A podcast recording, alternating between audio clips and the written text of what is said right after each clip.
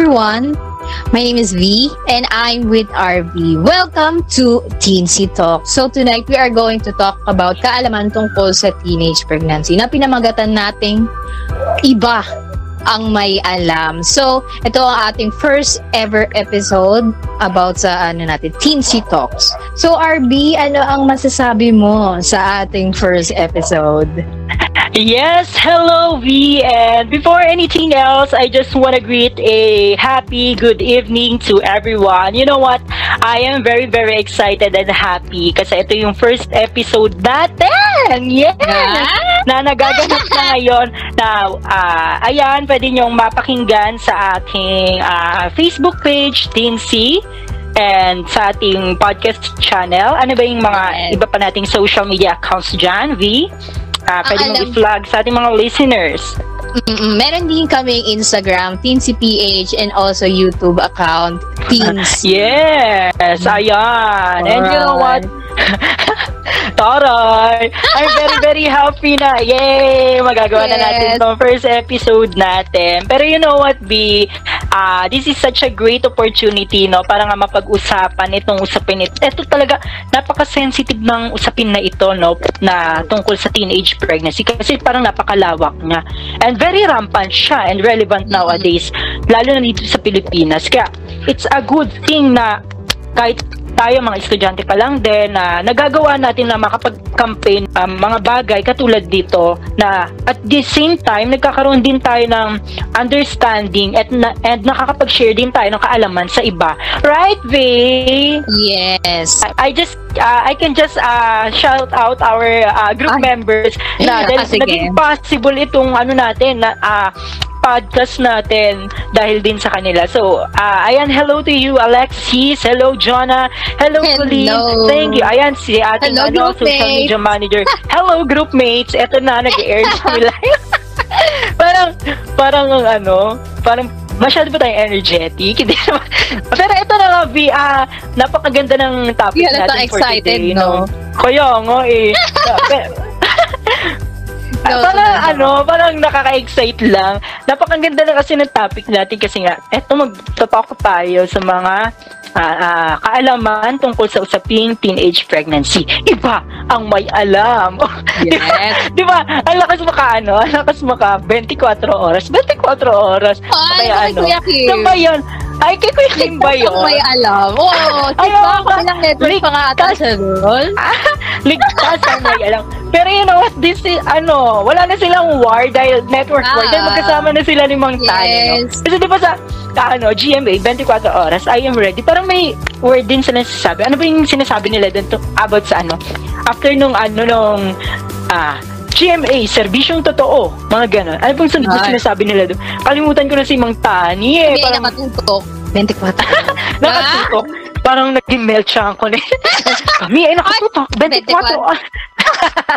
Pero alam mo, sobrang, yes, sobrang idol ko yun si Madam ah. Mel Chanco. Talaga, napakagaling niya na broadcaster, no? One of the mm-hmm. great broadcasters sa Pilipinas. Pero nga, going back sa ating topic, V, talagang, eto, yung usapin kasi na uh, teenage, kagaya nga ng sinabi ko kanina, talagang napakalawak niya and napaka-broad ito yung mga kabataan ko nakikinig kayo. This is for you ha. Makinig kayo. Nako, nakakaloka kayo. Maaga kayo nagsisipagbundisa. Maaga kayong nagpapabilog ng tiyan. Nako, hindi nyo alam. May mga consequences yan na pwedeng mangyari. Di ba, V? Yes. Oo, nako. nako, talagang bibigyan ko.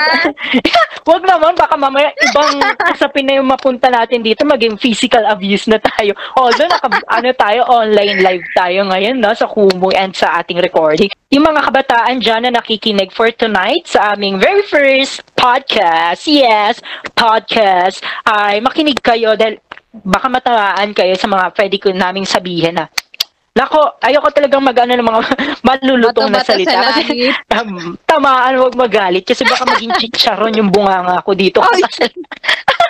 malutong. chicharon, malutong. Oo, gano'n. Pero, V, eto nga, di ba, ayon dito sa uh, uh, ano natin, no, sa source na galing sa PSA, sabi dito na ang teenage pregnancy daw o yung pagbubuntis ng mga babae sa edad 12 hanggang 19 ay isang uh, malawakang issue hindi lang mo sa Pilipinas kundi sa buong mundo. Ayan, ayon din yan sa ano sa YA FS talagang ano maraming talagang mga kabataan na nag maagang nagbubuntis. Siguro dala ito ng iba't ibang factors din Novi lalo na dito sa Pilipinas talagang very rampant kaya hindi na ako nagtataka kung bakit maraming parang laging ano gusto maging superhero gustong gayahin si Darna ano kayong bato yung nilunok nila? Bakit ganon kabilis magsilakihan ang kanilang mga chan bato na dala bugso ng pagmamahal, ganon. Or bugso ng damdamin. Pinuhugot no, pero, ka, Hindi, hindi naman, pero syempre, ano, di ba, kailangan natin ibigay ang best natin for, for this podcast na ginagawa natin. Kasi, first episode, nakakaloka. Pero yun na nga, Abby, uh, regarding nga dito sa ating issue or pag-uusapan na topic for tonight regarding teenage pregnancy.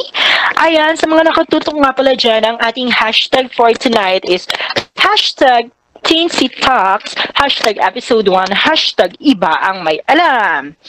Ayan, V, going back to our topic. Uh, okay, going back sa mm-hmm. Philippine Statistical Authority din, nung ano to eh, study nila noong 2014, na mm-hmm. alam mo ba, 24 na sanggol ang pinapanganak ng mga teenage mm. mothers kada oras. So, biruin mo yung 21 parang... na sanggol 24. 24. Oh, 24. Oh, I mean, yes. ay, sorry, I'd rather 24.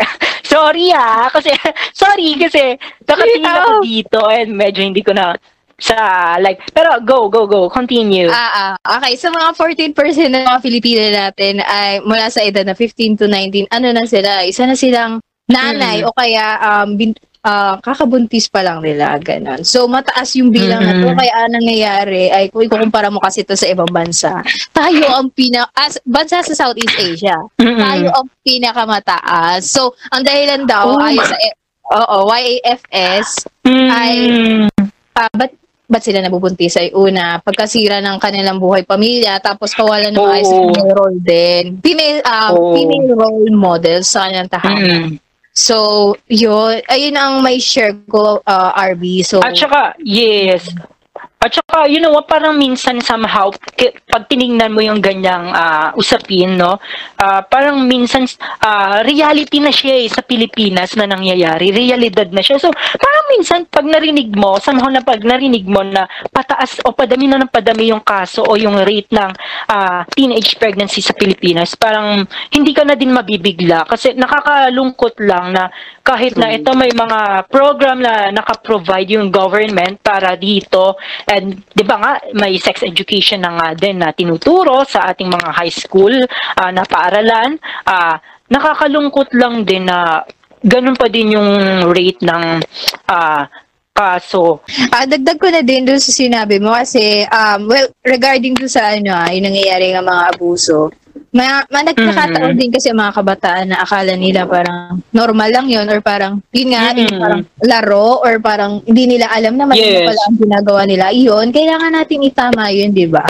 Para din maiwasan nga yung mga ganitong klaseng kaso na dapat yes oo na dapat uh, ni-enjoy nila nila ang ano nila parang pagiging kabataan mm-hmm. maaari hindi mm-hmm. yung ang aga-aga nila mm. kasali ang mga ganitong klaseng resort. Oo nga.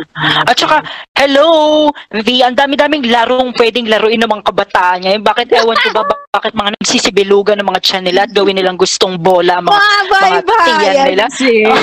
na, parang, ano, parang pati basketball, gusto nilang, gusto nilang laruin at bakit may mga bola na, bola na sila sa mga tiyan na dinadala. Diba? Pero, you know what, this is a very serious and uh, sensitive mm-hmm. issue, no? Pero, yun talaga yung reality eh ng uh, mga kabataan ngayon na nakikita din natin no sa lipunan natin. Kung ikukumpara mo sa ibang mga bansa sa Southeast Asia, tayo ang pinakamataas na ganitong uh, kaso ng teenage pregnancy. Oh, so talagang alarming. Oh my God. Diba? no, I, hindi na ako la-alarm. hindi na ako na-alarm. Talagang parang ano na siya, reality, realidad na din talaga siya sa Pilipinas na parang minsan tinatanggap na rin ng lipunan eh, no? pero hindi, hindi siya dapat na ganon. Kailangan magkaroon talaga ng proper education regarding this uh, issue, no? Mm-hmm. Yeah, talagang kailangan mapa- mapaigting yung mga ano eh, mga sex education yan sa mga paaralan no, lalo na sa mga high school students. May mga high school uh, dabarkads ka ba mga kilalang mga magang nagsibuntisan? Ay nako sis, kung alam Marami. mo lang, alam mo sa totoo ano lang. Ko, kung ako sa iyo pinag pagtutusukin mo yung mga chan niya para magsidalayang ano yun kung lumabas yung bata? Lang.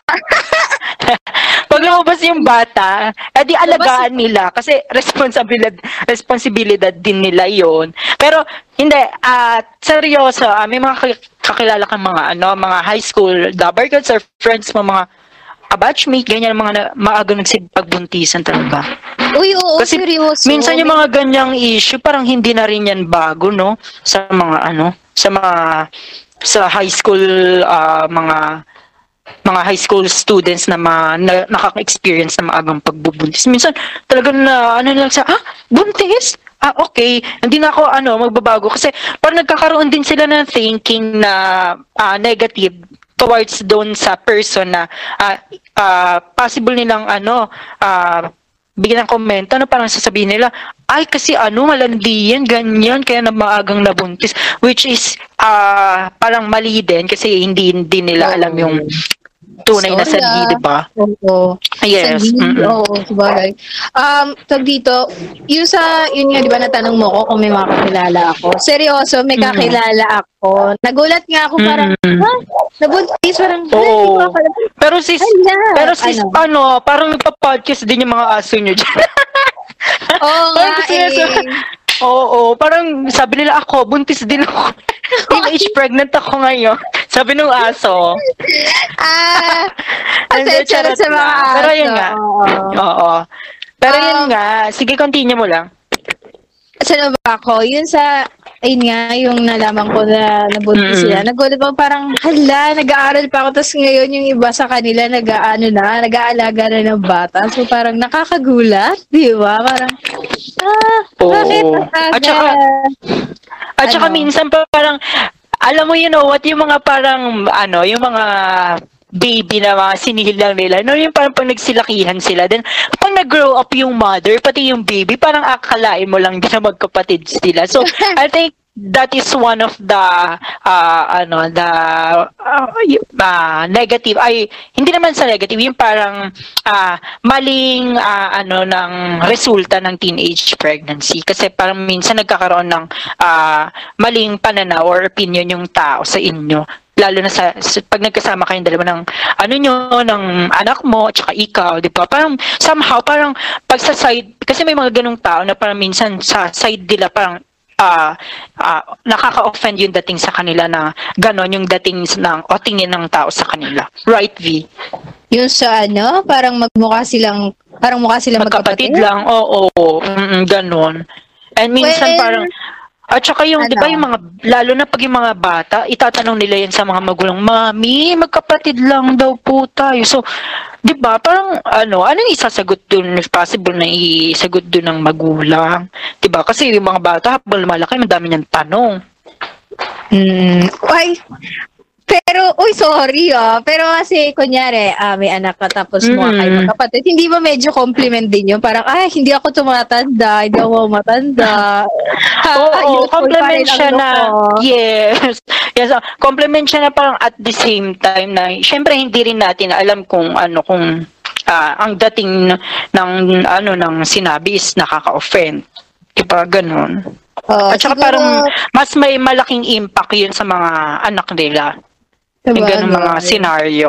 Mm-mm. Mm-mm. Para dun sa ano, sanhi na tinatanong mo, pwede rin ang ano, kawalan ng tamang gabay ng mga magulang. Kasi 'di ba, nagkakataon na ano, Yes uh, busy yung mga magulang o kaya hindi nila na monitor na maayos, may epekto yun. Oo, talaga bang busy, busy sa mga ano, busy sa mga ano, uh mga chit-chat nila, mga personal. Pero alam mo lang din, yan yung mga parang mas nakaka, ano lang din sa, may iba kasi, hindi ko nila lahat, pero may totoo din to kasi realidad to. Yung may mga iba talaga, lalo na sa mga lugar na parang ano, yung lugar na mga talagang parang exposed sila sa mga uh, mga pangyayari na hindi magaganda, 'di ba?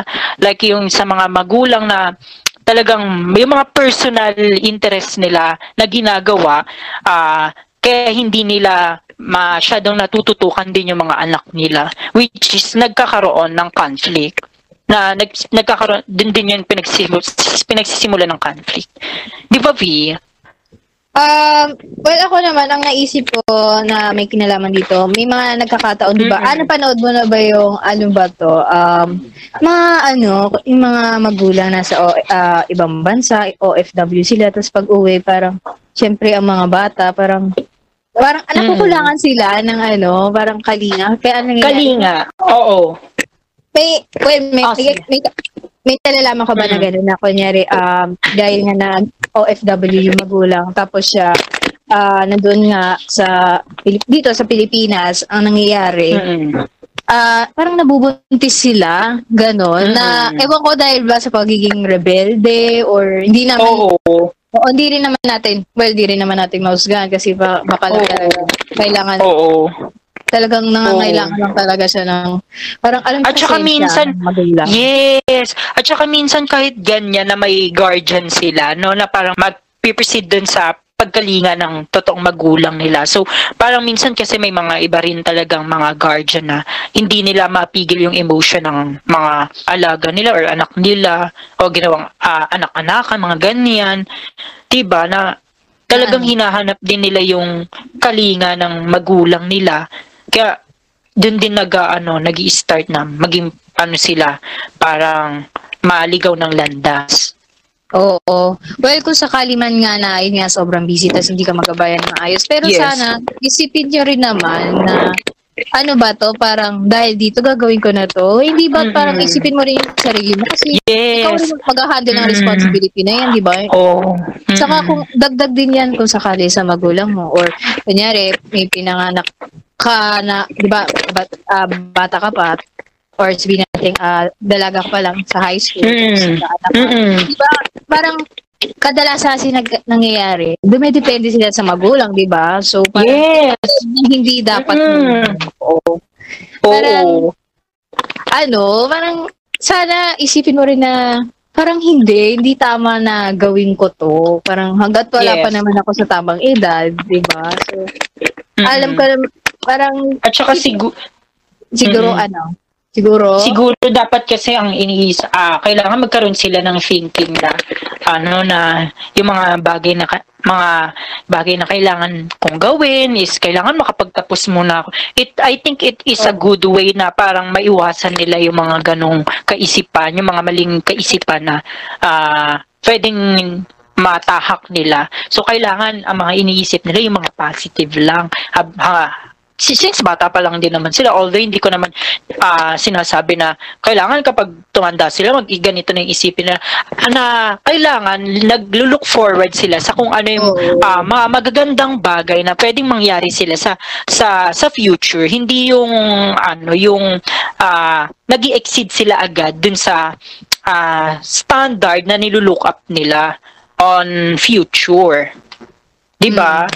Ah, uh, ganito, parang wala namang sabihin natin ano, uh, ayusin uh, sabihin natin sa ganitong paraan na hindi naman kasalanan ng bata na mabuhay, pero alam mo 'yun, may tamang ano 'yan eh, may tamang panahon para isilang mo siya.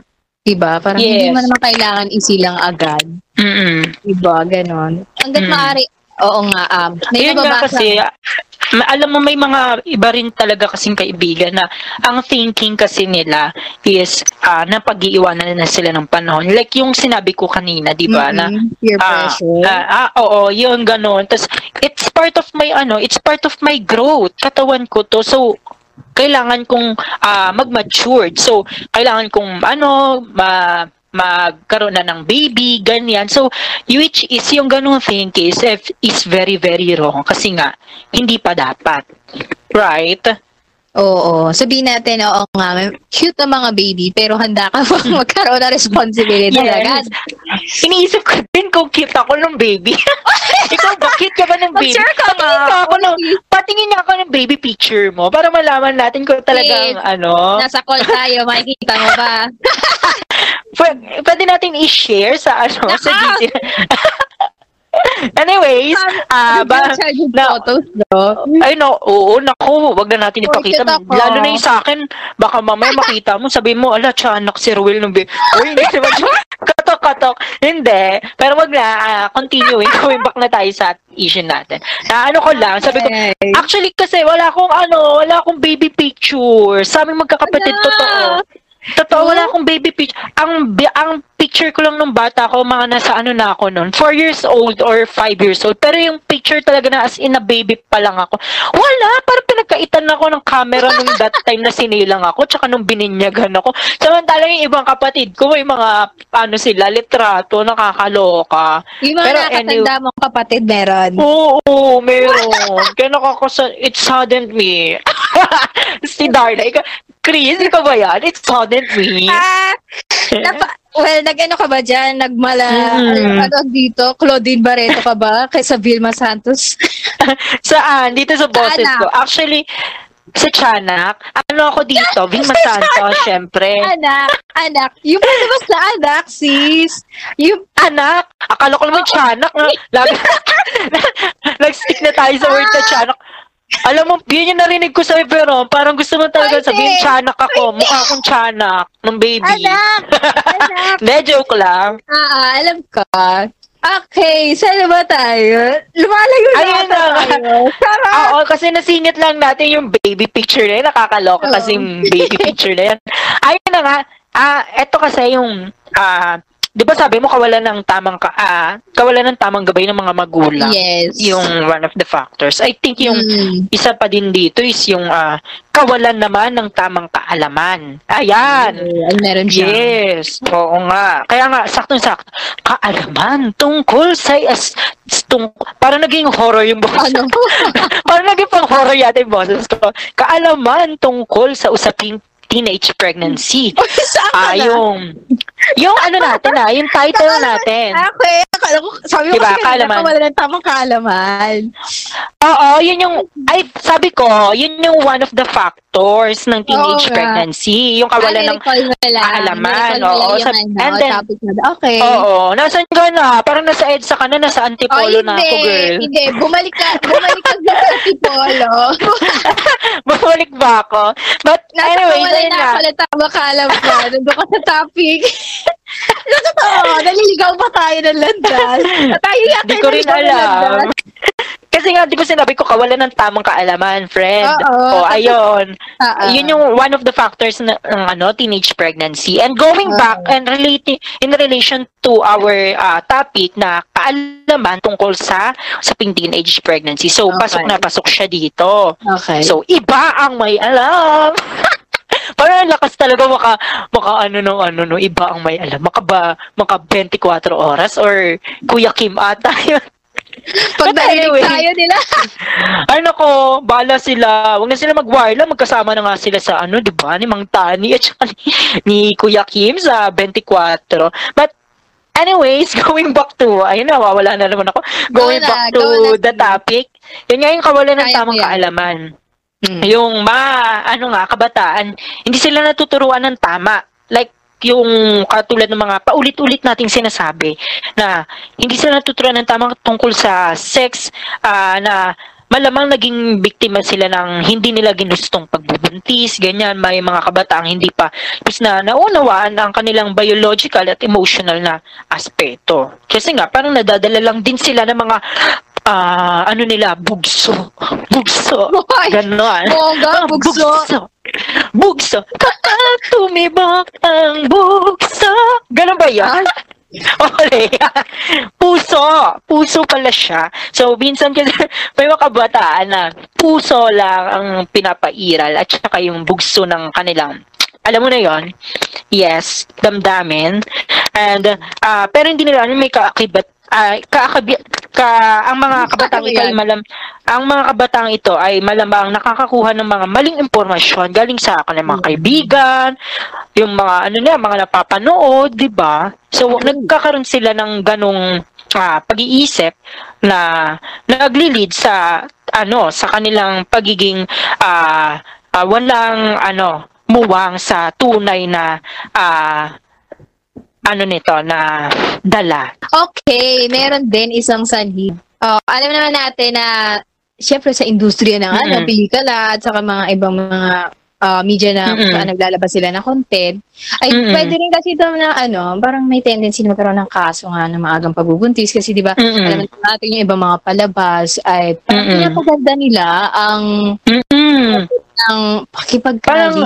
Yes, rin, nagkakaroon ng ano, inaano nila, re- ano ba yun, nero-romanticize. Tama ba yung sinasabi ko? Yung mga... Oh, tama, tama, yes, tama. Mm, tama naman. Yung mga... kasi parang masyado na ako na, ano, na, na dadala sa mga emosyon. Naku, na, mm, naku, naku kayo mga kabataan si. kayo.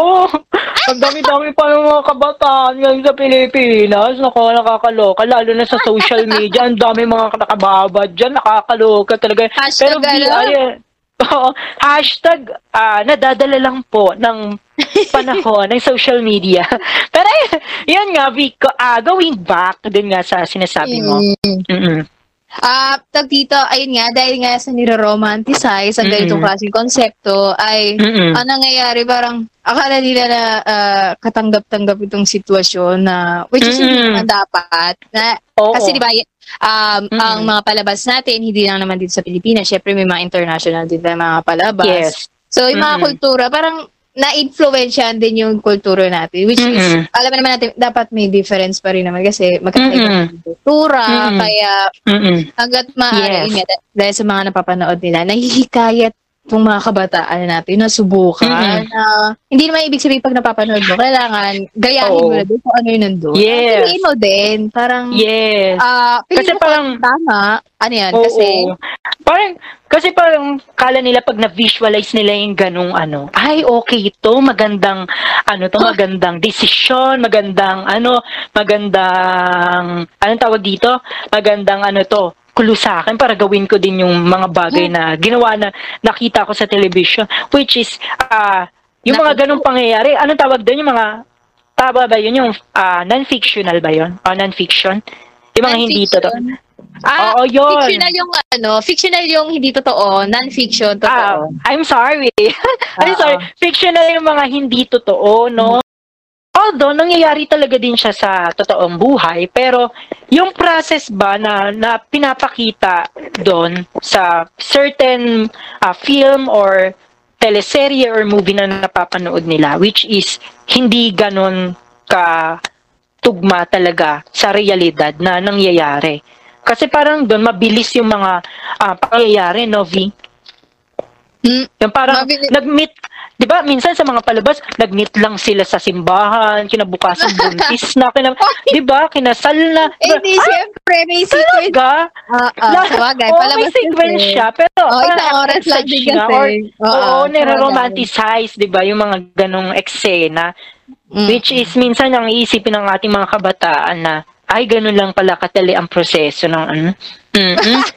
Oo. Uh, papakasal. Ay, Tapos, pero wag ah, wag niyo gawin oo, yun. Minsan may mga magulang pa na may mga magulang pa sa eksena na ganyan na ang role nila is yung okay lang no sa mga anak nila na ah, ganun, si basta mayaman yung partner. Karamihan tayo yan sa mga teleserye, di ba, nangyayari ay, na, oh. ay, pakasalan mo yan si Julio kasi mayaman yan. uh, hindi nila alam yung bakit? Nako, dyan din yan din yung ano ipapasok. Kaya ito nga yung media, uh, pasok nga siya dito sa factors ng maagang pagbubuntis, B. Mm-hmm. Yes, may so, ano... Mm-hmm. Ano, kawalan ng tamang kaalaman, sis. Alam ko alam mo to. Ah, yes, yung... Ayun nga, like what I am always telling and saying uh, sa iba pang uh, napag-uusapan nga natin na this is one of the sanhi o factor ng maagang pagbubuntis, yung kawalan ng tamang kaalaman. Kaya nga ito, pasok na pasok siya sa ating topic for today. V, i-relate ko lang siya sa ating topic. Uh, kaalaman tungkol sa usaping teenage pregnancy.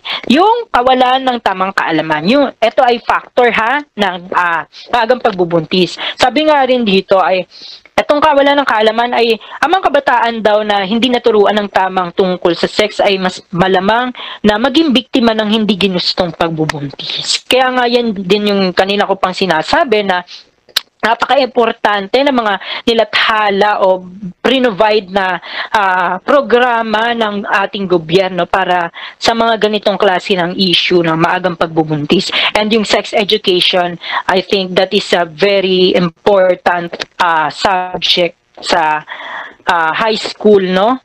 Or kung pwede nga, i-adjust pa siya or extend yung subject na sa mga uh, tertiary level, no? Para talaga nabibigyan din siya ng uh, uh, magandang background yung subject na sex education. Oo. Oo, parang yes. Kasi minsan, you know, lalo na pag sa high school, yung mga utak na yun, ako, tinatawanan, di ba? May mga ganyan. Tinatawanan lang nila ang subject. Oo, ganyan ang mga kabataan dito, ang mga ilang kabataan sa Pilipinas. Kapag hindi sila open-minded dun sa uh, um, discussion. discussion. Kaya kailangan nga magkaroon sila ng uh, tamang pag-iisip o kaalaman.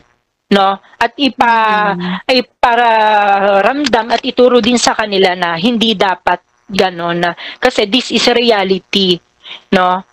Kaya kailangan uh, seryoso kayo na maintindihan at matutunan itong ganitong mga uh, usapin. No, sabi pa nga dito na may mga kabataan daw na hindi pa lubos na nauunawaan ng biological at emotional ng mga aspeto at kaakibat ng pakikipagtalik. So yun, 'di ba? Nadadala sila ng dito naman papasok yung nadadala sila ng bugso. Na kaya niyang bugso. Bugso ng damdamin at bugso ng kanilang uh, feelings, yung nararamdaman talaga nila. yan ah. Or kaya yung hinahanap ng parang yung hinahanap ng o kaya para mas maintindihan nila yung hinahanap ng kanilang katawan na ina which is very wrong then and dapat hindi talaga no kasi may mga kaakibat yan na consequences kaya hin, wag kayong magpapadala sis mga sis and mga kumpari ko diyan mga kabataan ha kung kayo ay nakakaramdam ng mga ganyang uh, eksena sa inyong buhay na hindi niyo talaga mapigilan, kailangan yung pigilan. Hmm? Or do it privately na kayo kayo na kayo lang. I mean uh, ilabas mo yan lang ano ng hindi mo na kailangan ng personal touch sa ibang tao. 'di ba kasi kapag yan ay nakapagsimula na diyan na din diyan na mag-uumpisang ano eh, ang conflict ng ano lalo na kapag hindi kaya hindi ka maalam o marunong gumamit ng mga uh, mga uh, itong mga panangga sa uh, family ano, mm, planning method. family planning, yeah, hindi wala ka talaga. Oo. Uh, fitness, oo, kasi nga nadala ka lang ng ano mo, 'di ba? Very wrong. So kailangan talagang magkaroon ka ng tamang kaalaman muna. No? So, sabi pa na kadalasan ng mga teenager ay wala nang tamang kaalaman para makagawa ng tamang mga desisyon kung makikipagtalik sila o hindi. Right. Yan, yung padalos-dalos. Mm-mm. Minsan, na, talagang minsan nagsisisi na sila sa mga ano nila, no? Na mga ginawa nila. Na kapag nagpadalos-dalos sila sa ganong bagay na hindi nila naiisip na kung tama ba yung naginawa nila o hindi. Dahil nga, ah, nag, ano sila, padalos-dalos sa kung ano yung naisipan nila. Pero, eto, the, sabi pa dito na uh, isa pang factor ng magang pagbubuntis is yung ano, paglalasing, V. Can you oh, just ay.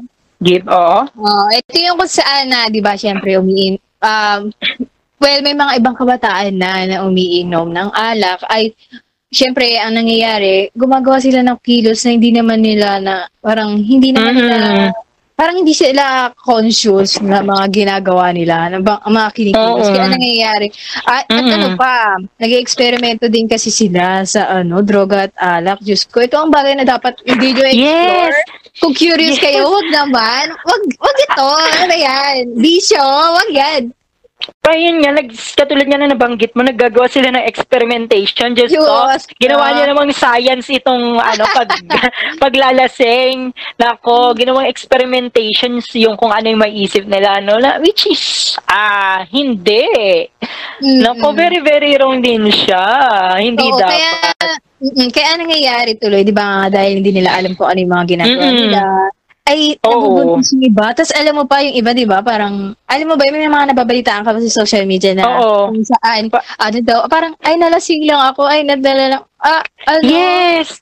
Ano Oo, may mga ganyang yan? balita na. kaya hindi nila mapa- mapanindigan yung ano, yung mga Nalasing lang ako. responsibilidad. Yes. Ah, parang they are they are being be they are uh, they are being out of control kapag Oh, yes. Thank you for cheering. Pero yun nga, Avi, they are ano, they are just being out of uh, control, no? Nawawala na sila sa kanilang tamang kaisipan kapag napasukan na nga ito ng mga ah, mga alak, ganyan, kapag lasing, 'di ba? So parang hindi sila nagkakaroon ng thinking. And you know what, there there is a study na hindi ko lang siya ma ano ngayon, pero I think meron siyang study na eto nga yung factor siya ng paglalasing is yung katawan daw ng tao mas umiinit kapag la, ah, lasing ka. So yun nga ma- maganda na na na bigay dito na itong paglalasing ay factor din siya ng maagang pagbubuntis para mabigyan natin nga ng kalinawan at kaalaman itong ating mga kabataan. Lalo na ngayon, no, ang mga kabataan din ginagawa nilang ah, yung alak tubig. Ay. Nako, may mga kabataan akong nakikita. Nanggigigil ako dito sa barangay na ano namin dito. May- Dito sa lugar namin, maraming mga kabataan na talagang mga hating gabi na ay na mga nasa labas pa rin. Tapos, umuwi ng bahay ng lasing. Tapos, kasama pa mga RB. hindi ko mga sermonan eh. Ako baka akong masermonan at mabugbog. Nak- nakaka Pero at, you know what, ah, kung open lang sila na pwedeng mapag-usapan talaga yung mga ganun. Kahit, dapat kasi kapag inopen mo sa kanila, ano sila eh, nasa malinaw, ah, clarify yung utak nila, hindi sila, ano no, talagang normal yung ano nila, yung pag-iisip nila. Hindi sila lasing para ma, ah, kung gusto mong i-share yung mga ganitong bagay sa kanila para maintindihan nila. Pero nga itong paglalasing ay factor siya ng maagang pagbubuntis kasi nga tulad nga yung sinabi mo kakaroon ng experimentation no Ah, dagdag ko na rin kasi 'di ba Mm. teenage pregnancy nga pinag-uusapan na natin. Mm-mm. Aside dito, meron din kasi nangyayari mga violence, mga violence, child abuse, Yes. grooming. oo Diba? oh yes yung grooming Nababalita yan ba na naman yun? yung grooming Ako. ang Ah, ang una ko talagang pagkakaintindi intindihan intindihan sa grooming is yung talagang literal na grooming pag-aayos pero iba pala yung meaning niya pero sige dun muna tayo sa violence na sinasabi mo yung violence is one of the factor din ng teenage pregnancy V Oo. Mm-mm. Ay, nga, ba, syempre, alam naman natin yung sa violence ay kung saan, ano to eh, parang ah tumataas nga yung bilang ng mga um, teenage mothers ay dahil sa mga kabataan nating babae ay mm uh, well, syempre pandemic ngayon na nag stay lang sila sa ano bahay nila which is Mm-mm. may tendency ni, may tendency na mas expose sila sa abuse. Mm-mm. Tapos ano pa, Mm. tapos dito, ah yun nga, 495 kasi ang pinapanganak per day. Mula 10 to 19 naman. From ano to, ah, Philippine News Agency. Ano to, sabi ay 3% Mm. daw ng mga ama ay by same age group na kung saan ah, mga pregnancy, resulta to ng ano, coercion or yung pag ano, pipilit. At tapos ano Oo. pa, yung parang unequal power relations between the Kapag girls. pipilit Oo, oo yung mga girls na underage, tapos older men, doon pumapasok ang grooming. And sis. talagang nabibiktima sila ng ah, abuse na to, no? This this will be considered as an abuse din, no? Sa mga kabataan. Oo, Babae elaborate, pa. Mm elaborate ko Mm. lang din kung ano yung grooming. Yung grooming kasi, ito yung ano, di ba kayo, pareho kayo, partner. Yes. Isa sa inyo, nasa legal age, yung isa na ano, underage. So, ang Mm. nangyayari, ang ginagawa nila, yung mga, um, dito, yung nasa legal age, kasi Mm-mm. alam naman natin na mas, ano na to, alam na nito ang tamang bagay, alam nito yung tungkol Yes. sa ah, pagiging Mm-mm. Well, ang buhay ng maturity ba? Siyempre, ang mga underage, parang nag explore pa lang yan. Hindi pa nila ganun. Mm-mm. Ginagawa ng Oo. mga, ano, nasa legal age, pinaparamdam nila doon sa teenager na tutulungan sila, Mm-mm. na mahal daw nila sila, na sila daw Ay, oo. mag-aaral. Gusto. Which Especially, is, madaling napapaniwala itong ating mga teenager, Mm. no? Sa mga ganyang eksena ng mga mas Ay, nakakatanda sa kanila. Tapos yung iba sasabihin pa na, bibigyan kita ng magandang bahay, ganito. Ah, kasi ang nakikita ng itong ating mga teenager, ay ito na yung ano, yung buhay na gusto ko. Ito na yung reality, ito na yung future ko. Pero hindi nila naisip na paano kapag dumating yung hindi inaasahang pangyayari, ang magiging kawawa yung kalalabasan or yung magiging ah, anak nila, ganun. Mm. Di ba? Oh, saka ano rin, tag dito, ah yun nga, especially nga sa mga bata na may family problem, na syempre, alam mo naman, parang, um, yes. alam mo yun, naghahanap sila, parang kailangan nila makaramdam na importante sila, na Mm-mm. ah, may- parang, ah, gusto nila maghanap ng tao na mag, ah, ipaparamdam yung pagmamahal na hinahanap nila. Alam mo yun, parang yes. kulang. Yung parang ka- hinahanap nila kawalan na- ng kalinga. Oo, gano'n. Mm-mm.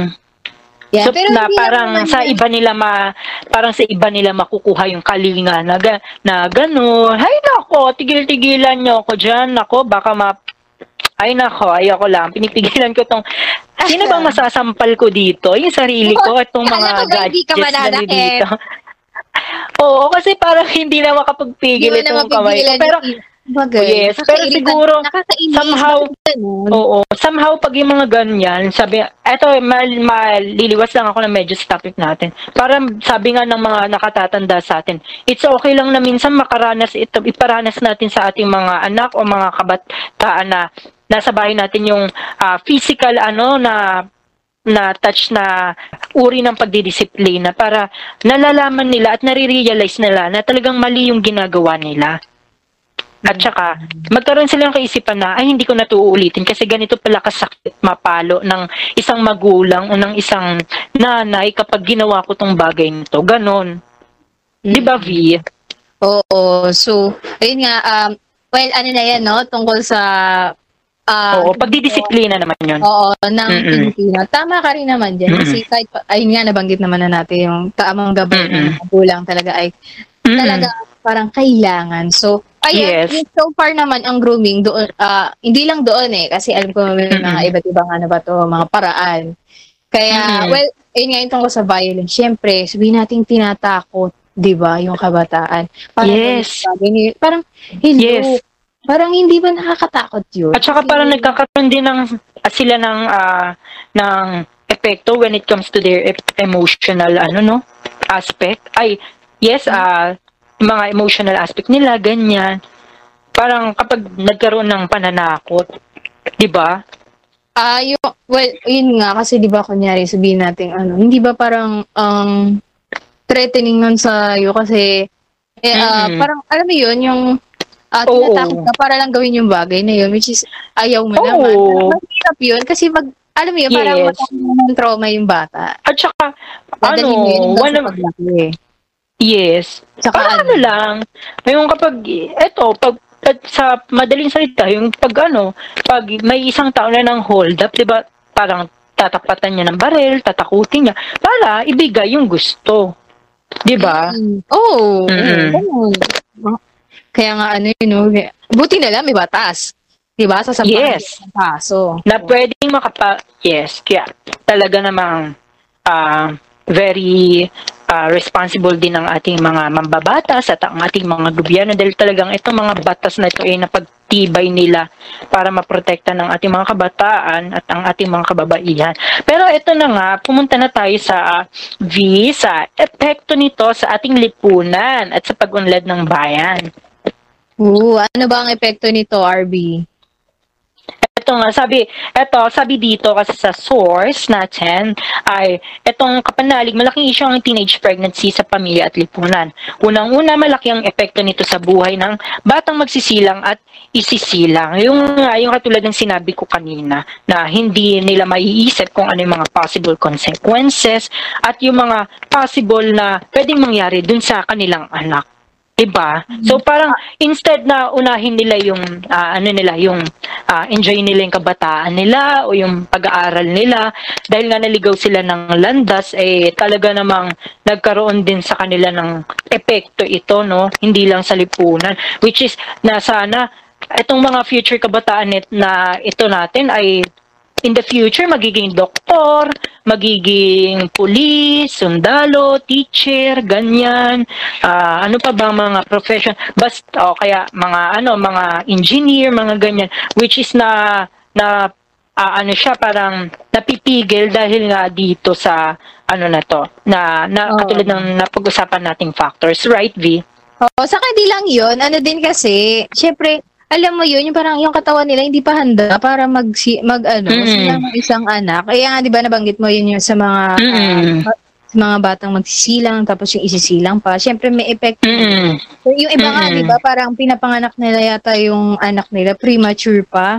Yung iba Yes. nga, ano, na, na ano, Mm. di, parang, ah, parang kulang ng buwan no oo, saka di parang kasi iba- somehow hindi nila at saka hindi nila may mga kabataan na hindi nila kinakaya yung pagbubuntis. Kaya dumadating sa punto na nasisilang nila ng maaga yung kanilang mga ah, anak. Kaya nagiging prematured no? Tas yung iba pa parang nababawian din sila kasi ng buhay which is parang tragic naman nun. Kasi parang ay dahil doon parang ayun yung ayun yung um dahil Nakakalungkot. matay, di ba? Parang at saka nakakalungkot lang din. Bakit? Oo. Ganun. Nakakalungkot lang isipin yung ganun na parang ah, bakit sa ganitong paraan pa na ano. At saka talagang may magiging epekto yan when it comes to their emotions no? And yung sa mga anak din nila. Yun nga. So sabi din dito yung ah, mga epekto nito no? Pwede siya sa physical, mental, emotional at psychological na suliranin kagaya nga rin ng mga nababanggit natin no V? Um sunod naman yung ano sakit na kaugnay. Yes nga, dahil nga itong mga maagang pagbubuntis ay meron itong mga sakit din na kaugnay. Dito ay mm, pwedeng makuha ang mga sakit katulad ng chronic respiratory diseases at body impairments, lalo na ang STD o sexually transmitted disease, no? Kapag hindi naman nila lubusan din alam yung mga ganitong ah, usapin. Di- Eh, ito kasi ibang usapan pati yung mga ganitong klasing ah, ah, sakit na kaugnay dito sa maagang pagbubuntis, no? Hindi nila alam na itong ma naka ano nila naka physical touch nila o nakipagtalik sila doon ay hindi nila alam may sakit ito na dinadala kaya doon ay possible na yung mga kabataan din natin ay magkaroon, magkaroon ng sakit na kaugnay yun nga tulad ng nabanggit na chronic respiratory diseases at body impairments Mm. tapos, sinabi pa dito ay yung epekto nito ay pwede rin sa kanilang pagkasira ng kinabukasan. Yun nga yung mga nababanggit din natin. Oo, V. I-clarify mo na lang din, Ole. Ah, ito yung kung saan ano, 'di ba? Syempre ma- sa ma- maaga sila na ah, nabuntis, kung saan na Mm. maaari magdulot ng ano. Well, syempre wala silang magagawa kundi mapipilitan silang itigil ang kanilang pag-aaral kasi nga meron nga Yes. responsibilidad na Yes. kailangan nilang um, iprioridad, ganyan, na maaaring maapektuhan ang Mm-mm. kanilang ah, kinabukasan in a way na Mm-mm. Baka, um, alam mo yun, yung, syempre parang, um, Mm-mm. yung pangarap mo eh. So parang, Yes. oo, may hadlang man, pero, alam mo yun, pe- kahit may hadlang, parang, ano, hanap ka ng pag-asa pa rin naman, di ba? Na magpatuloy Yes. sa buhay. Yun, gano'n. Mm-mm. Na, sunod Parang yung ano, kahit- parang ano, Parang, ayun nga, katulad niya, maghanap pa rin sila ng parang alternatives na mm-mm. meron nga, meron dyan mga kabataan kahit na may mga baby na silang dinadala, no, talagang pinupursuit pa rin Oo, talaga nila meron. makapag-aral. And, you know what, good thing lang doon, parang talagang may, doon makiki, doon mo makikita na parang may natutunan din sila sa buhay na, ah, yes, ah, kahit na ganito ako, nadapa ako, kailangan ko bumangon. Kasi hindi lang ako, Yes. hindi na lang ako yung ah, hindi na lang yung sarili ko yung bubuhayin ko, kundi yung batang isinilang ko, yung dinadala ko. So, kailangan ko siya mabigyan ng tamang ah, gabay din sa kanyang paglaki. Ganon, di ba?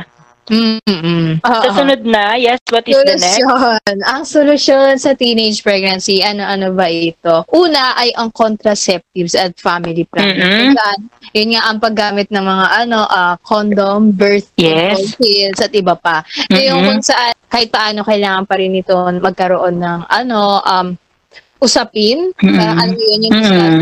matuto ang mga Yes. kabataan natin kung an- paano Mm-mm. nga ba ang family planning.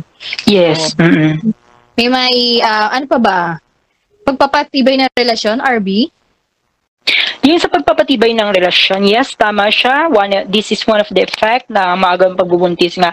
And ah, sabi din na mahalagang panatilihin ng buo ang relasyon ng teenagers sa pamilya na magandang connection at relasyon sa kanilang mga, most especially sa kanilang mga pamilya at sa kanilang mga magulang na ah, magbibigay sa kanila ng mga magagandang advices at mga gabay sa buhay. So, paano sa sinasabi dito na ah, ang pananampalataya at pagtutok sa pag-aaral, katulad nga ng sinasabi mo, kailangan hindi rin sila nawawalan ng faith kay God.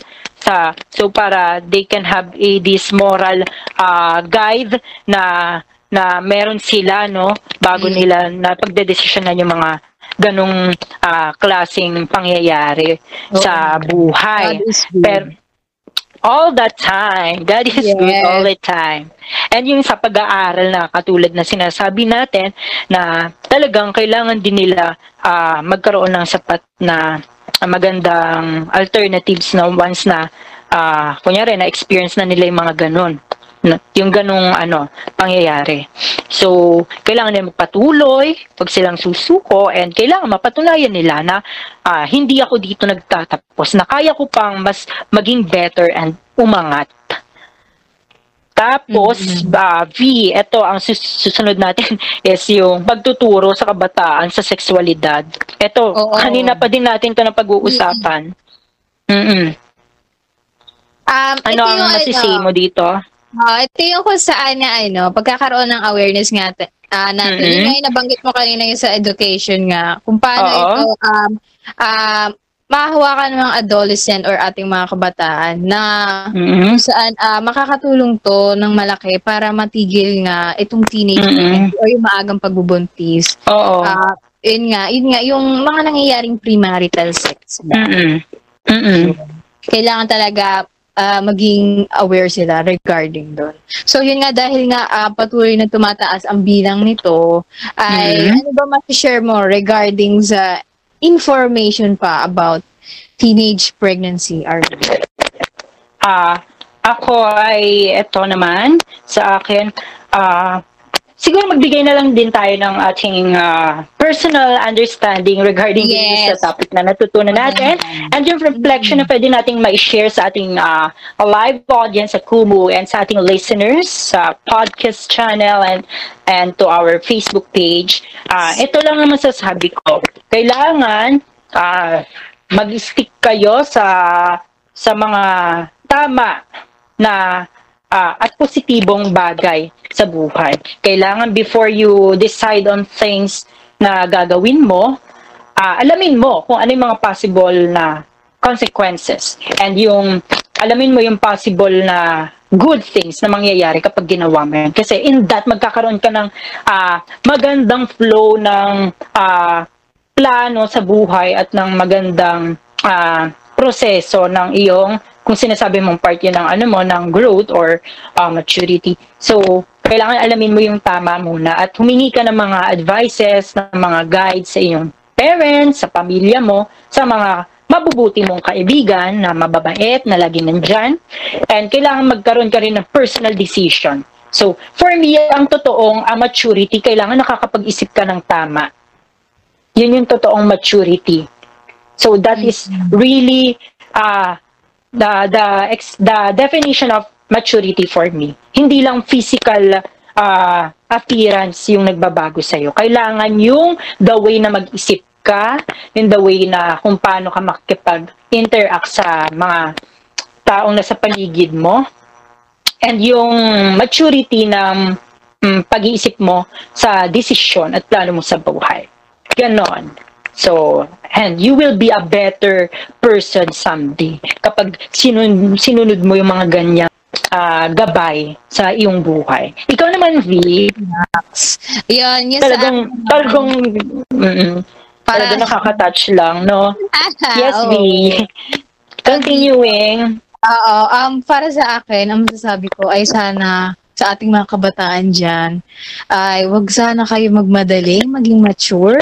Alam kong, yes. uh, oo, naranasan mm-hmm. na natin yan na parang, ano parang, uh, parang gusto ko mature, pero, At saka, mo, you know what, somehow, kasi nagbe-base din sila sa, ano, sa mga nakikita din nila na, ah, Oo. ganito, bakit sa ibang bansa sobrang liberated na nila, sobrang independent, ganun. Lalo na, yung mga ganyang happenings ay talagang kadalasan na nangyayari kapag sila ay talagang napabayaan at kulang talaga sila sa kaalaman. Sige, mm. go V, continue. Ah, uh, dito, ano, napapansin ko din kasi sa mga iba nating mga kabataan, parang ano, parang, alam ko dati nung bata pa ako, parang laro-laro lang ako dyan sa mga, ano, uh, yes! Diba, yung mga mm. laro sa mga Chinese, ano, Chinese mm. garter. Chinese garter. Pero ngayon yata, naglilim naglilip tint yes. na mga At saka, you know what? You know what, V? Uh, eto, ipasok ko lang yun dyan sa mga, yung mga laro-laro na yan.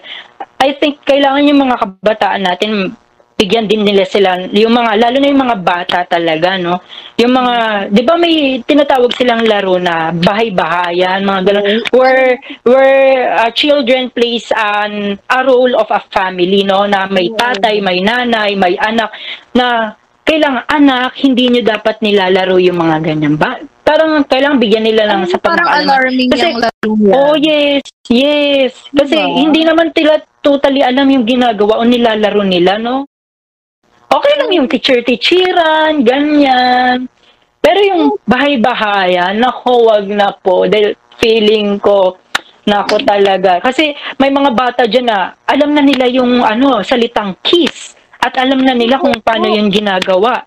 'Di ba? So, pag nalaman nila na ay bahay-bahayan tayo, family tayo, kiss kita kasi ano kita. So, parang ang pangit niya. So, kailangan an uncomfortable yes. noon. Mm-mm. Kailangan magkaroon din talaga yung kahit ito mga kabataan na nagsisilakihan ng tamang gabay. Pero yun nga, continuing sa sinasabing movie. Oo, yun. So, um, yun lang naman, ah, uh, ano pa, tag dito, nabanggit din naman na, ayun nga, kailangan malaman din natin kung ano yung mga tamang impormasyon mm-hmm. tungkol dito. Tapos, um, sabihin natin, ano, uso to, di ba, na sinasabi nga nila, mm-hmm. wag niyo, sana wag lahat ng trending, parang gagawin nyo, parang, yes, mm-hmm. ano, yung mm-hmm. kaibigan, influensyahan ka ng tama, hindi yung mm-hmm. sa maling direksyon. Oo. Oh. Di ba? At saka ano din, tag dito, um, ayun nga, may nagkakataon nga na, ang ano kasi, tag dito, mm-hmm. sa mga nalalaman ko na, ano to ah, from ano, ano mm-hmm. kasi, um, siguro, baka ano sila, uh, ano ba, love is blind sa ating mga ibang kabataan. Na love is blind? Tara, na love is blind. Na love is blind din sila? Na kung saan, ano, hindi kasi sis, alam mo yun, parang, Oo. bakit gagawin yun? So, bakit mo susundin yun? Bakit, bakit ba? Yes. Uh, At saka nagsisimula din yan sa mga, ano, sa mga puppy love talaga eh, no? And they called it puppy love. Ay, tama. Taray may pagkanta na nagana. Ito mo patugtugin natin. Performance. na, later. Yes. Pero yun nga, yun lang. Mm, um, going back. Kasi, oo, ang nangyayari din naman kasi parang, okay lang naman. Eh, kasi di ba sa, mm. ano naman sa high school, may mga nangyayari na din kasi dyan ng mga, uh, mga yes. relasyon. Pero alam mo, yes. diba, hala, umaabot na sila agad sa ganung punto na magugulat mm-hmm. ka na lang, hala, buntis na. Oh my God, ano nangyari? Parang yeah. mabibigla ka na lang din. Parang dati itong, ano, kilala ko to, ang sobrang hinhin nito. May mga ganong thinking oh, tayo minsan. Sobrang hinhin nito eh. Parang, sa ano nga lagi siyang nasa ano, lagi siyang nasa library, yung mga nagbabasa ng books, eh, hindi talaga siya pala kaibigan. Pero bakit gano'n? Parang, 'di ba? Ay, Parang ay, mabibigla pero, ka na lang din. Oo. Oy, pero ano naman, hindi naman uh, lahat mm. Kasi nga, may mga oo. tendency hindi ko, na baka oh, yes, abuse, hindi ko nila lahat ah. Diba? Oo. Oh, hindi ko naman nila lahat. Yes, yan nga, parang may tendency na sina, sinabi mo na baka may abuse. Mm-mm. Ayun nga, um, ayun, may mga nap- nababasa din kasi ako sa social media kung saan, ano ba yun, parang um, walang mali dun daw sa ginawa niya dahil hindi naman daw niya pinalaglag ang bata. Which is, hindi ganun yung punto. Kasi, Mm-mm. eh, agree ka ba sa ganon, RB, na kung saan na um, parang wala namang mali sa ginawa niya dahil di niya naman pinalaglag yung bata kaysa naman daw sa dalaga, ganon. Yung alam mo yung mga ganon yan? Of course, mali yun. Hindi tama yung irarason mo na ah, okay lang na magbuntis ka kasi hindi mo naman pinalaglag yung bata. Okay ba na nabuntis ka ng maaga? Hindi yun okay. Kasi dapat ang una mong ginagawa yung ah, enjoyment mo na bilang, yes, kabataan, nag-aaral ka, ganon. Hindi, sa, hindi yun yung reason na, hindi ko naman, so, ah gusto mo ipalaglag yung bata, mas mali. Mas maling siyang pakinggan at tingnan. Nabuntis ka na nga, tapos ipapalaglag mo pa yung bata. Wrong. That is very wrong. Huwag natin igagawin yung ganyan mga thinking, ha? Mga ating mga kabataan dyan na listeners. Hindi ganun yung tamang rason. Oo. At Ang saka, dapat na irarason nyo is dapat, ah, like for example, ah, okay, ah, nandito na to, tatanggapin, tanggapin na lang din natin and ah, gusto kong matuto sa kung ano yung ah, nangyari sa akin.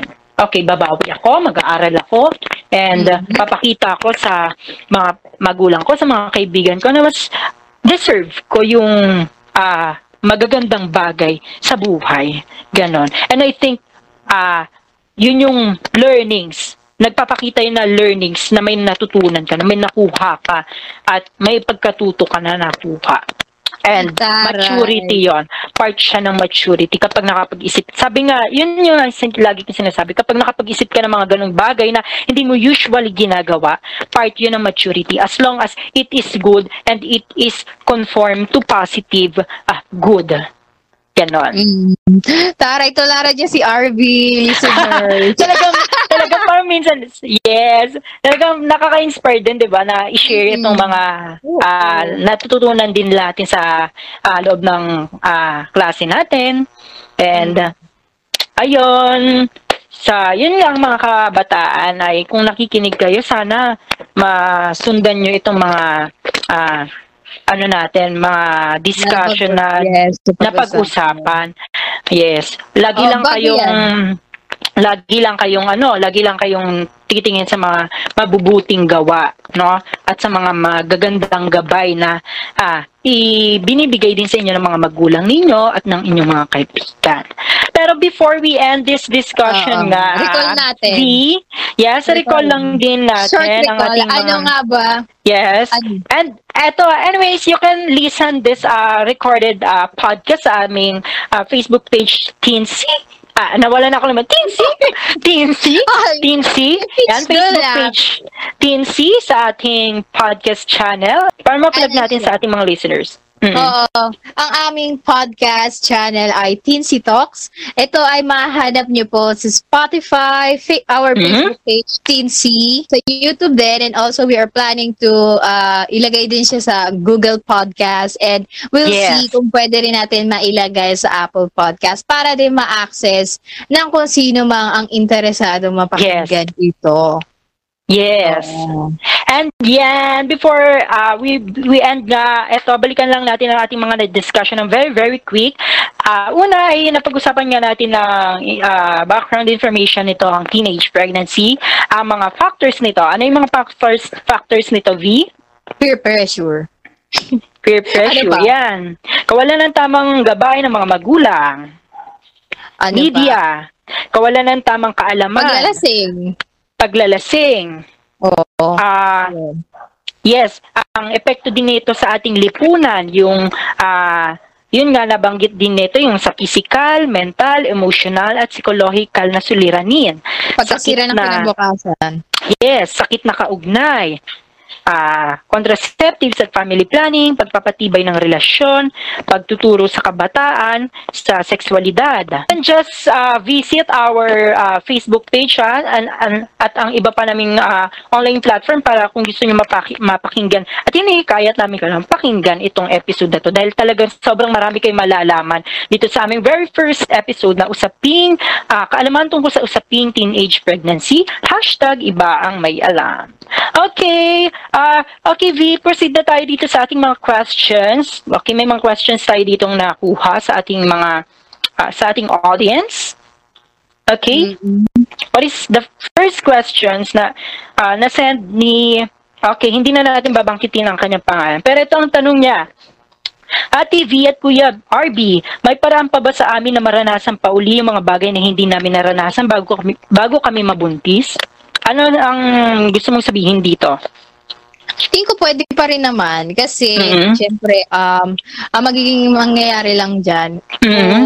Kunyari um 'di ba uh, nabanggit nga natin na pwedeng maka-apekto sa kanilang kinabukasan. Mm-hmm. Pagpigil nila sa pag-aaral. Uh, mm-hmm. well, 'di ba nung bago sila uh, bago pa sila mabuntis nag-aaral sila they're enjoying their mm-hmm. life. Pwede pa rin mm-hmm. sila mag-aaral. Tapos ano pa tag dito? Ang mangyayari lang kasi um, well, kung makikipag, uh, dito, have time siya with friends, makakapektuhan mm-hmm. na lang yun. Kasi di ba alam natin na may responsibility mm-hmm. na siya. Mm-hmm. Uh, so, hindi na siya makakapag, uh, enjoy, enjoy, kahit pa mm-hmm. ano, tungkol nga sa um, get together or something ng friends mm-hmm. nila. Nangyayari kasi niyan, uh, yun nga, dahil priority yung bata, ano din kasi, uh, magtatrabaho siya. Uh, ano pa ba? Uh, yun nga, pagsasabay, pagsasabay-sabayin niya ang pagiging isang nanay, isang estudyante, at pagiging mm-hmm. isang sa kanilang magulang. So, kung iisipin mo na mararanasan pa ba nila ang mga bagay na hindi pa nila nararanasan, ano, uh, may parang ba sa amin na maranasan pa uli yung mga bagay na hindi namin naranasan bago kami mabuntis? Yes. Depende. Feeling ko depende, sis. Oo. For me, Yes, depende siya. Pero for me, uh, oo naman, positive lang. May mga, ano pa siya, may mga, mga bagay pa na pwede nyo magawa nung panahon na uh, hindi nyo ito na-enjoy. Ma-enjoy kahit na dumating na kayo sa punto na talagang, ayan na, dumating na yung hindi inasang pangyayari. Pwede kayong mag-aral uli, Uh, mm-hmm. Kumuha kayo ng mga bagay na natutunan nyo, na madadala nyo, para hindi nyo na naiisip yung mga nagawa nyo na, na mali, na maling bagay. At hindi na kayo, hindi ko naman sinasabi na totally 100% ay hindi na kayo magkakamali sa mga ginagawa nyo or, or hindi na kayo magkakaroon ng mga maling desisyon. Ang maganda lang isa na kumuha na kayo ng learnings na makukuha nyo kapag ginawa nyo na yung mga bagay na hindi nyo nagawa before. Katulad yan ng pag-aaral, yan. Yung uh, pag, pagkakaroon ng oras sa iyong mga kaibigan, pagbabonding, ganyan. Sana uh, yung mga ganong bagay ay binibigyan nyo rin ng halaga, no, na pinahalaga nyo din na yung yung pagbabanding nyo ng mga kaibigan nyo ay sana ito ay mga kabutihan din ang dulot nito no? Ganon. And eto naman sa ating uh, second uh, na nagtanong, V, ay tanong niya sa paanong paraan po ba kami makakapagsimula uli? Ano na po ang kailangan namin mas pagtuunan ng pansin? For me dito kasi V, ang kailangan nilang since uh, kung uh, naging may responsab- responsibilidad na nga kayong uh, pinanghahawakan ay kailangan uh, tanggapin nyo yung responsabili- responsibilidad na dumating sa inyo. And uh, balance lang, i-balance nyo yung mga mga bagay na mangyayari sa inyo. Kailangan maganda rin ang kalalabasan nito. Okay? Ikaw, V, may gusto ka bang sabihin dito? Ako, masasabi ko na, um, ayun nga, kung sakali man ay kayo ay nakatanggap na ng panghuhusga, uh, tingin nyo parang na-down kayo, parang mm-hmm. hopeless. Pero sana, um, bumangon kayo sana, parang mm-hmm. find a way pare, parang uh, yes. find the hope that we're, ano, that you're, mm-hmm. uh, kailangan mo ba? Kasi, mm-hmm. syempre, kailangan mo magpatuloy sa buhay. Uh, mm-hmm. Nangyari naman yan, hindi naman siya end of the world Di ba? Yes. Hindi naman. Oo, hindi naman. May So- darkness na darating sa ating buhay. Yes, may puntong ganyan. Pero lagi mo pa rin titingnan na there is a light. Ay, there is a shine uh, within. Tama ba yung pinagsabi ko? Di ba? Oo. Ah. so, ah, ayun nga, paano ka makakapagsimula ulit? Ayun nga, bumangon ka muna kung ano, parang give time for yourself. And also, syempre, parang Mm-mm. hindi man, ah, hindi lang yung for yourself kasi kailangan mo rin intindihin. Kasi ang bata din naman, naapektuhan din naman niya sa sitwasyon nyo. Mm-mm. So, ah, tignan niyo yung situation nyo both. Then, ah, yun, isipin mo din muna kung paano, paano mo may irarao sa pang-araw-araw nyo, di ba? Then, Yes. ano na po ang kailangan yung pagtuunan ng pansin? Ayun, um, Yes. nabanggit na rin Mm-mm. naman ni RB na, ano nga, time management, kung saan ibabalance mo, mga, Mm-mm. Mm-mm. ah, mga prioridad mo sa buhay. Mm-mm. Next naman, nakita ko dito sa ating commenter, sabi niya, sa tingin niyo po ba Ate V and Kuya RB, may pag-asa pa sa aming mga maagang nabuntis na makapag-aral muli para sa ikakabuti ng aming edukasyon? Alam mo na ang sagot. Yes. RB. Ay, katulad nga ng sinabi ko kanina no sa unang tanong Mm. sa na yes, may pag-asa pa kayo na ah, makapag-aral muli para sa ikagaganda ng inyong ah, hindi lang edukasyon na kasi ang tanong niya dito para sa ikabubuti ng edu- edukasyon. Yes, para din sa ikagaganda ng inyong buhay at ng inyong ah, ikagaganda ng buhay ng inyong mga anak. So, yes, mag-aral kayo and ah sana mag-pursue talaga kayo ng ah, mga ah, ng pag-aaral no? Once na ah, makabangon kayo dun sa sitwasyon na pinanggalingan nyo. Kasi ah, I think this is a great ah, ah, way for them na magsimula muli no? Sige babawi ako sa pag-aaral ko. Oo. okay? Tapos, And then after, pa? I can I can I can be better someday. Pwede I ako can be magtayo ng dapat ang iisipin na nila. Pwede na akong mag ano, pwede na akong mag-business. Itutulungan ko na yung mga parents ko. Ganon. Kailangan kapag ganon, ganon niya yung pag-iisip nyo, tuloy-tuloy nyo na yun. Hindi yung iisipin nyo na, okay, tapos na ako pag-aaral, mag-aanak uli ako. Okay, mag-aanak uli ako kasi may business na ako. Hindi ganon. So, tamang pagpaplano dapat. Unahin nyo muna yung mas mga priority ninyo sa buhay. Nako, yung pag-aaral, priority yan, ha? Kaya yan yung unahin natin. Yan ang unahin nyo. Okay, uh, I think, uh, Ah, uh, ikaw ba may sasabihin ka pa? Oo, Mhm. dahil dito. Ganito kasi yan, di ba, edukasyon nga ang pinag-uusapan natin. Kung makaka, Mhm. ano pa sila, aral muli. Yun nga, banggit natin, yes, makakapag-aral sila. Pero ganito, isipin mo na, sa tingin mo ay napag-iiwanan ka na ang panahon dahil nga yung mga kasama mo noon, Mhm. bago ka pa mabuntis na nag-graduate na, tapos ikaw hindi ka. Mm-mm. Pag may isipin na, ay, ano ba yan, napag-iwanan na ako, hindi na ako makakapag-aral. Ba ganon? Pwede pa rin naman. Kasi, Sabi nga, hello. sabi nga V, hindi naman ah, race ang ano, ang pag-aaral o ang takbo ng buhay, hindi siya isang karera. So may Hmm. tama tayong may tamang pagkakataon sa atin. Sabi nga la, ah, God is so good, so siya lang ang magbibigay ng tamang pagkakataon para sa mga magagandang buhay na ma, ah, matatanggap natin sa buhay natin. And I think yung mga pinagdaanan mong pagsubok, isa din yan sa binigay ng Panginoon upang mas mapatibay ka bilang tao, bilang ikaw.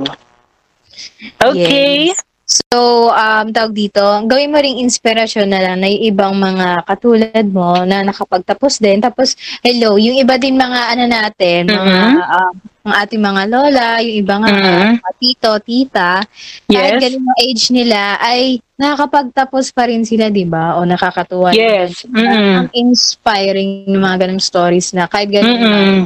Pinurso Para pa may pinang... Mm-mm. yung pinang. Mm-mm. Para meron din silang pinagkukuha ng, ng inspirasyon, no? Oo, ganon.